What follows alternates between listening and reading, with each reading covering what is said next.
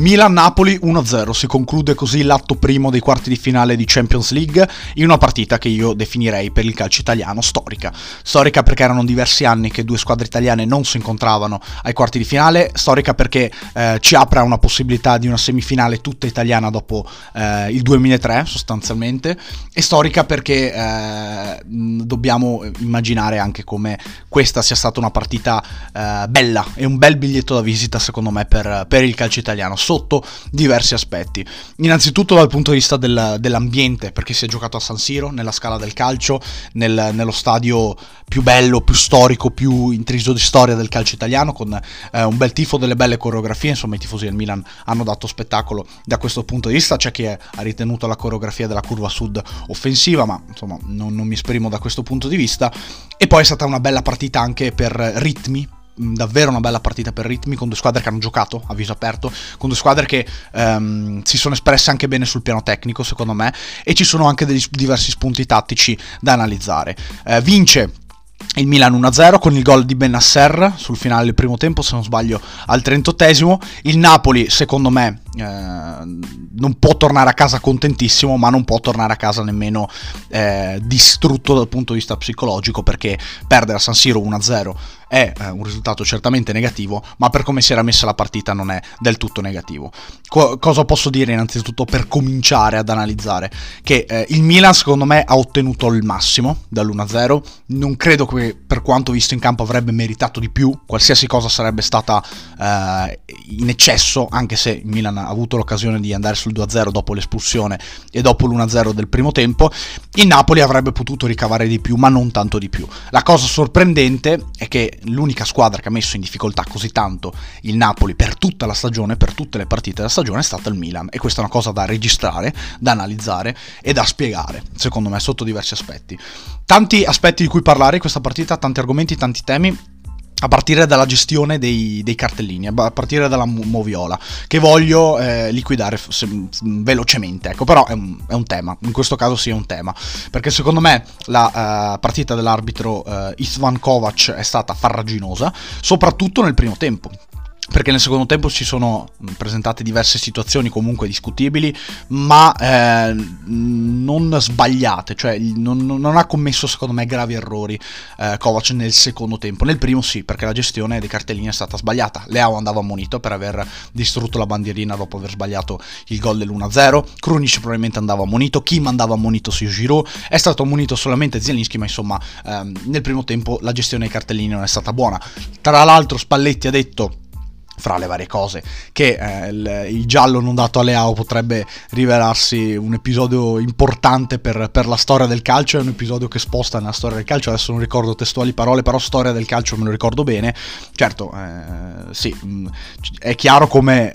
eh, quel, quel, quel tipo di episodio potesse dar fastidio a Spalletti, anche perché effettivamente Leao andava ammonito, però questo è un altro discorso. Allora, il, il rosso ad Anguissa, il rosso ad Anguissa c'è, perché i due falli sono da ammonizione, però il primo fallo non non deve esistere, nel senso che eh, cioè, prim- nello sviluppo dell'azione c'è un fallo di Tonali su Kvaratskhelia che sarebbe probabilmente valso il cartellino giallo a Tonali, e eh, non la ripartenza di certo di Theo Hernandez eh, verso la metà campo del Napoli. Quindi questo è un fattore da registrare. Un altro fattore da registrare prima di parlare del, del rigore è il fatto che eh, nel V A R, eh, ieri il V A R non funzionava bene. L'ho detto lo stesso arbitro a Di Lorenzo e a Calabria, ha detto che i, i due eh, capitani potevano parlare con l'arbitro, ecco, eh, fatto simpatico, sono stati ammoniti entrambi i capitani. Tra l'altro Di Lorenzo in occasione del primo fallo di Anguissa, non, non fantastico secondo me l'atteggiamento dell'arbitro da questo punto di vista. E per quanto riguarda il calcio di rigore, sì, insomma, è quel classico contattino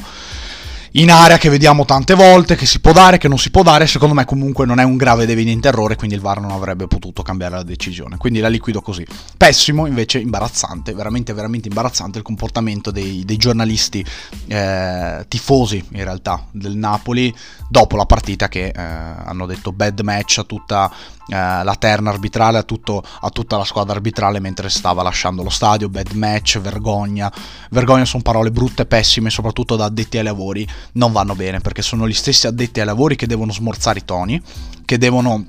parlare in maniera imparziale e che devono tenere sempre presente che eh, il loro lavoro è eh, parlare di calcio, ed è già una fortuna incredibile eh, sforare mh, dal punto di vista dell'atteggiamento, dei, dei comportamenti è sempre pessimo, pessimo umanamente, pessimo per, per l'esempio che si dà, quindi da condannare l'atteggiamento dei, dei giornalisti eh, tifosi del Napoli. Sono cose che probabilmente succedono a, anche al di là del, del tifo del partenopeo, ma ecco, sono in ogni caso da condannare. A questo punto parliamo della partita. Inizio positivo per il Napoli e il primo episodio chiave è il salvataggio sulla linea dopo quaranta secondi di Krunic su, Kvar- su Kvaratskhelia. Krunic stesso aveva regalato la palla a Kvaratskhelia eh, con un disimpegno sbagliato dentro l'area piccola.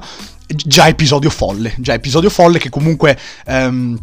dai là a un inizio positivo per il Napoli. Buona parata di Maignan su Zielinski eh, e Napoli che in generale mh, stava cavalcando l'onda della squadra che è sempre, cioè una squadra che eh, inizia la partita con grande forza, con grande agonismo, con grande ritmo soprattutto, imponendosi sin dai primissimi secondi, dai primissimi minuti.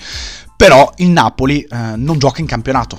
ieri non giocava in campionato il Napoli, e nelle partite di Champions League, una cosa che mi preme dire spesso, c'è il fattore imprevisto, c'è il fattore eh, difficoltà interne alla partita, c'è il, il fattore secondo cui insomma non è, non è tutto scontato, non è tutto leggibile, non è tutto normale, e i dettagli fanno la differenza, in realtà li fanno in altre grandi partite, ed evidentemente il Milan eh, se è, ha vinto quattro a zero al San Paolo, se ha vinto uno a zero ieri, è una squadra che ha trovato i punti deboli del Milan, e dopo magari li spiegheremo. Però il Napoli non è del tutto a suo agio in, in situazioni di questo tipo. Questo perché? Perché è una squadra abituata a giocare col pilota automatico, esattamente come è successo al Manchester City per diversi anni, quest'anno secondo me no, ma ne parleremo un'altra volta, esattamente come è sempre successo al Paris Saint Germain. Sono squadre abituate a dominare, sono squadre abituate a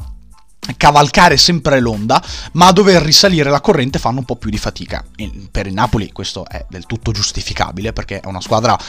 che non ha eh, un organico potenzialmente da vittoria della Champions League, che ha dimostrato di essere una squadra potenzialmente in grado di vincere la Champions League, ma non con dei calciatori dall'esperienza europea eh, strepitosa, che hanno un palmarès e una bacheca eh, grandissima. Ecco, non è così, Napoli non è questo per adesso, e ieri ha riscontrato queste difficoltà che il Milan poteva prevedere, che il Milan invece poteva contrastare, perché il Milan nel ciclo Pioli ha vissuto varie epoche, ha vissuto la primissima epoca del cinque a zero con l'Atalanta, ha vissuto la risalita eh, post-Covid, ha vissuto l'anno in Champions League, ha vissuto lo scudetto, ma ha vissuto anche quest'anno dei momenti negativi, dei momenti in cui è stata fuori dalla, dalla corsa della Champions, come insomma di fatto sta accadendo adesso, eh, o comunque il Milan sta r- trovando diverse difficoltà a qualificarsi in Champions League, a qualificarsi fra le prime quattro in campionato. Ho vissuto dei momenti in cui il Milan perdeva diverse partite ed è stata capace di eh, tirarsi su, di rimboccarsi le maniche. Il Napoli non ha ancora la f- una fiducia totale da questo punto di vista, per quanto probabilmente sia una squadra più straordinaria, più forte, più completa e più in forma sostanzialmente eh, a livello stagionale del Milan. E quindi il Milan reagisce, e quindi il Milan sa reagire, sa reagire ehm, attaccando, sa reagire cercando di imporsi in campo, eh, dando il ritmo alla partita e trovando Rafael Leao, che ha una grande occasione, eh, salta a tutti con un controllo sbagliato eh, nella sua metà campo, va in porta, sbaglia con il sinistro, lì tra l'altro calcia la bandierina, sappiamo già tutto. E quello Milan già diverso, è in quello Milan già diverso che vive sugli strappi di Leao e di Brahim Diaz. Brahim Diaz ancora una volta probabilmente il migliore in campo per il Milan, eh, eccezionale dal punto di vista tecnico, del dribbling, è un calciatore che se isolato evidentemente sa esaltarsi, anche se... anche se eh, ieri parte alle, centralmente, ne salta due, elude l'intervento di Mario Rui e Lobotka, se non erro, di cui nessuno dei due fa fallo perché, perché non hanno quel tipo di abitudine europea, quel tipo di malizia eh, decennale che gli consente di capire che quello eh, è un fallo da fare. Brahim Diaz scappa e da lì nasce l'azione che porta al gol di Benassi. Secondo me tre errori in una sola azione comunque per, per il Napoli. Il primo è non far fallo a metà campo, il secondo è il posizionamento della linea un po' traballante sia sul passaggio di Leao che su quello di Brahim Diaz, con Di Lorenzo che stringe molto verso il centro del campo ma anche all'intervento, e poi insomma non perfetto Meret, non perfetto Meret con un tiro molto forte però generalmente centrale, e un tiro che, guardando il portiere che aveva il Milan, probabilmente il Milan non l'avrebbe subito. Gol, ecco, quindi senza, senza girarci tanto intorno. E quindi il Milan passa in vantaggio. Secondo tempo che inizia invece sempre di, sullo stampo su, di marca partenopea, perché il, il Napoli ha, ha diverse occasioni, ha diverse potenziali occasioni e in generale mette sempre il muso vicino alla porta del Milan, un po' come era accaduto eh, nella partita di campionato, quando il Milan era già due a zero a dir la verità. E eh, il Napoli, sempre, sempre senza Osimhen, questo va sottolineato, eh, è riuscito a mettere pressione al Milan, a creare diverse potenziali occasioni, a liberare Kvaratskhelia con continuità. E Kvaratskhelia è un po' come Leao, cioè il giocatore che deve essere ehm, trovato dal Napoli per, in queste grandi partite, in queste partite in cui, ripeto, i dettagli fanno la differenza, in cui la giocata del campione è ancora più importante, in cui ci sono meno giocatori che hanno fiducia. Ecco, il giocatore più forte sale in cattedra. Secondo me ieri Kvaratskhelia ha fatto una buona partita, è stato liberato più volte a inizio secondo tempo, a inizio partita in generale, e, e anche con uno straordinario Calabria è stato comunque comunque pungente, non è stato letale ma è stato comunque pungente. E quindi Napoli, esattamente come in campionato, ricomincia il secondo tempo sotto nel punteggio, ma ma con eh, la possibilità di, di riportarsi sull'uno a uno, para Maignan su Elmas aiutandosi con la traversa, e poi il Milan, esattamente come in campionato, risale la corrente e quindi trova l'espulsione e quindi eh, crea qualche potenziale occasione nel finale e quindi cre- torna ad essere un po' più tranquillo, un po' però più tranquillo, perché poi, mh, terzo aspetto da sottolineare, entrano eh, in gioco i dettagli. Le parate, le traverse, gli episodi, ce ne sono tre nella partita di ieri. Il primo, che voglio citarvi in ordine cronologico, è la traversa di Kjær. Questo è un episodio che il Milan si porterà indietro e sulla testa probabilmente eh, nella gara di ritorno, perché è un episodio che potenzialmente ammazza la qualificazione. Il Milan va due a zero a fine primo tempo e lì poi per il Napoli sono son cavoli, anche sopravvivere all'interno del secondo tempo. Quindi pesante secondo me il gol sbagliato, comunque la traversa colpita da Kjær. Il secondo episodio sono, eh, è la parata invece di Maignan su Di Lorenzo, strepitosa, straordinaria. Se il Napoli avesse trovato l'uno a uno, e quindi questo vi fa capire che la Champions League di fatto sia una competizione che eh, non può essere programmata perché si basa sui dettagli, se il Napoli avesse fatto l'uno a uno con l'uomo in meno, ecco, andare al ritorno così, poi per il Milan sarebbe stato complicatissimo, sarebbe stata una mazzata forse eccessiva, però invece sarebbe stato un importante proprio per, per, per il Napoli. E l'altro episodio è il rigore non dato, comunque discusso a, a Saelemaekers, un rigore che eh, potenzialmente ci può stare, potenzialmente ci può stare, non è un chiaro ed evidente errore, però potenzialmente ci può stare, e allora a quel punto insomma il Milan va su due a zero col Napoli eh, finito sostanzialmente, cioè a partita finita. Ecco, e lì, e lì sono cavoli per, per il Napoli al ritorno. Quindi sempre dettagli, un po' meno dettagli invece sono le, le squalifiche per il Napoli, perché Kim si fa ammonire in maniera stupida, stupida, stupida, poteva essere già ammonito nel primo tempo, però la reazione eccessiva e esagerata è quella di un calciatore che non ha mai giocato un quarto di finale di Champions League, per quanto sia fortissimo, per quanto sia uno dei migliori difensori della stagione. Kim non ha mai giocato un quarto di finale di Champions League e in quel momento protesta in maniera esagerata, un difensore di trentacinque anni non l'avrebbe mai fatto, ecco, per, per cominciare. L'altro dettaglio non irrilevante è la squalifica di Anguissa, è espulso Anguissa, il Napoli ha sempre giocato con Anguissa, secondo me può sopravvivere il Napoli comunque al ritorno senza Anguissa, però oh, questo qui ha giocato, non ha giocato mezza partita in panchina per il Napoli, cioè Anguissa è un titolarissimo inamovibile per il Napoli, non solo per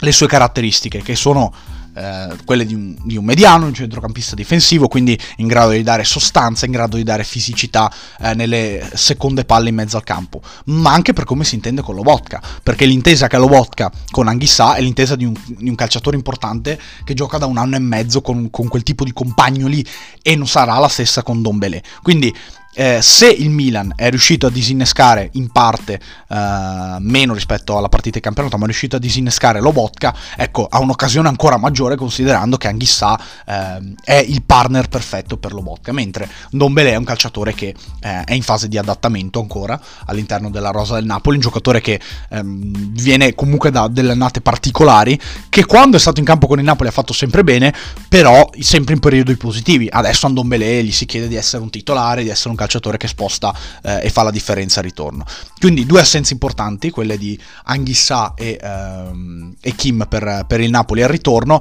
però eh, l'ho detto Spalletti, ci sarà Osimhen e qui insomma già, già qualcosa cambia, perché l'occasione che ha Elmas nel, primo tem nel secondo tempo in cui Maignan si aiuta con la traversa, io tenderei a pensare che quello fosse gol con Osimhen, perché Osimhen è il miglior colpitore di testa al mondo, perché Osimhen dà la profondità ed è una cosa che è mancata, è mancata fortemente al Napoli in queste, in queste due partite contro il Milan. E eh, il Milan è riuscito a togliere profondità e a togliere il riferimento di Lobotka, queste sono state, e poi a giocarsela sull'intensità, perché il Milan ce l'ha l'intensità, ce l'ha l'intensità, tanto più se prende fiducia come è successo in campionato. Però eh, il Napoli non aveva profondità nei suoi giocatori, non poteva neanche schierare Simeone, quindi aveva sempre un centravanti che veniva incontro e il giocatore che doveva dare più eh, metri eh, dietro la difesa in teoria era, era Lozano, che però insomma ha trovato davanti a Theo Hernandez, quindi non è difficile, non è facile per Lozano eh, anche scattare in profondità, trovare spazi in ampiezza, ma sempre, ripeto, in profondità, in verticale, perché davanti a sé c'è Theo Hernandez che ha fatto comunque una partita importante dal punto di vista fisico e del dispendio delle energie. Quindi il Napoli ha avuto questi problemi dal punto di vista offensivo. Il Milan, lo ripeto, eh, ha riproposto lo stesso assetto con l'idea di togliere i riferimenti, qualche riferimento al Napoli. Kjær ha giocato una grande partita, Calabria ha giocato una grande partita, il Milan sull'uomo ha giocato una grande partita. Credo anche, eh, analizzando i tre centrocampisti, Tonali a uomo su Anguissa, gara diligente, importante, attenta di Tonali, gara positiva secondo me anche di Krunic, su uno Zielinski che ieri era particolarmente ispirato, che ieri era particolarmente ispirato, Benassi era uomo eh, su Lobotka a fare da guastastore, partita importante, poi certo difficoltà per Giroud, però alla fine quando il Milan riusciva a trovare Brahim Diaz e Leao creava sempre qualcosa, creava sempre qualcosa, perché ha fiducia, perché sono due giocatori comunque potenzialmente importantissimi, uno più dell'altro come il portoghese, ma eh, Brahim Diaz sta trovando questa zona di comfort importante sulla destra che gli permette di essere davvero un fattore all'interno della partita, davvero davvero un fattore. E quindi questa è stata sostanzialmente Milan-Napoli, eh, mi sono divertito, mi sono divertito tanto e sono estremamente curioso di sapere come, come andrà il ritorno. Quindi eh, rimaniamo eh, vigili, perché la prossima settimana si gioca al Maradona con eh, il Napoli avanti eh, sotto su, di uno a zero, ma con un Osimhen eh, in più. Grazie a questo punto per avermi ascoltato e come al solito vi do appuntamento ad un prossimo podcast.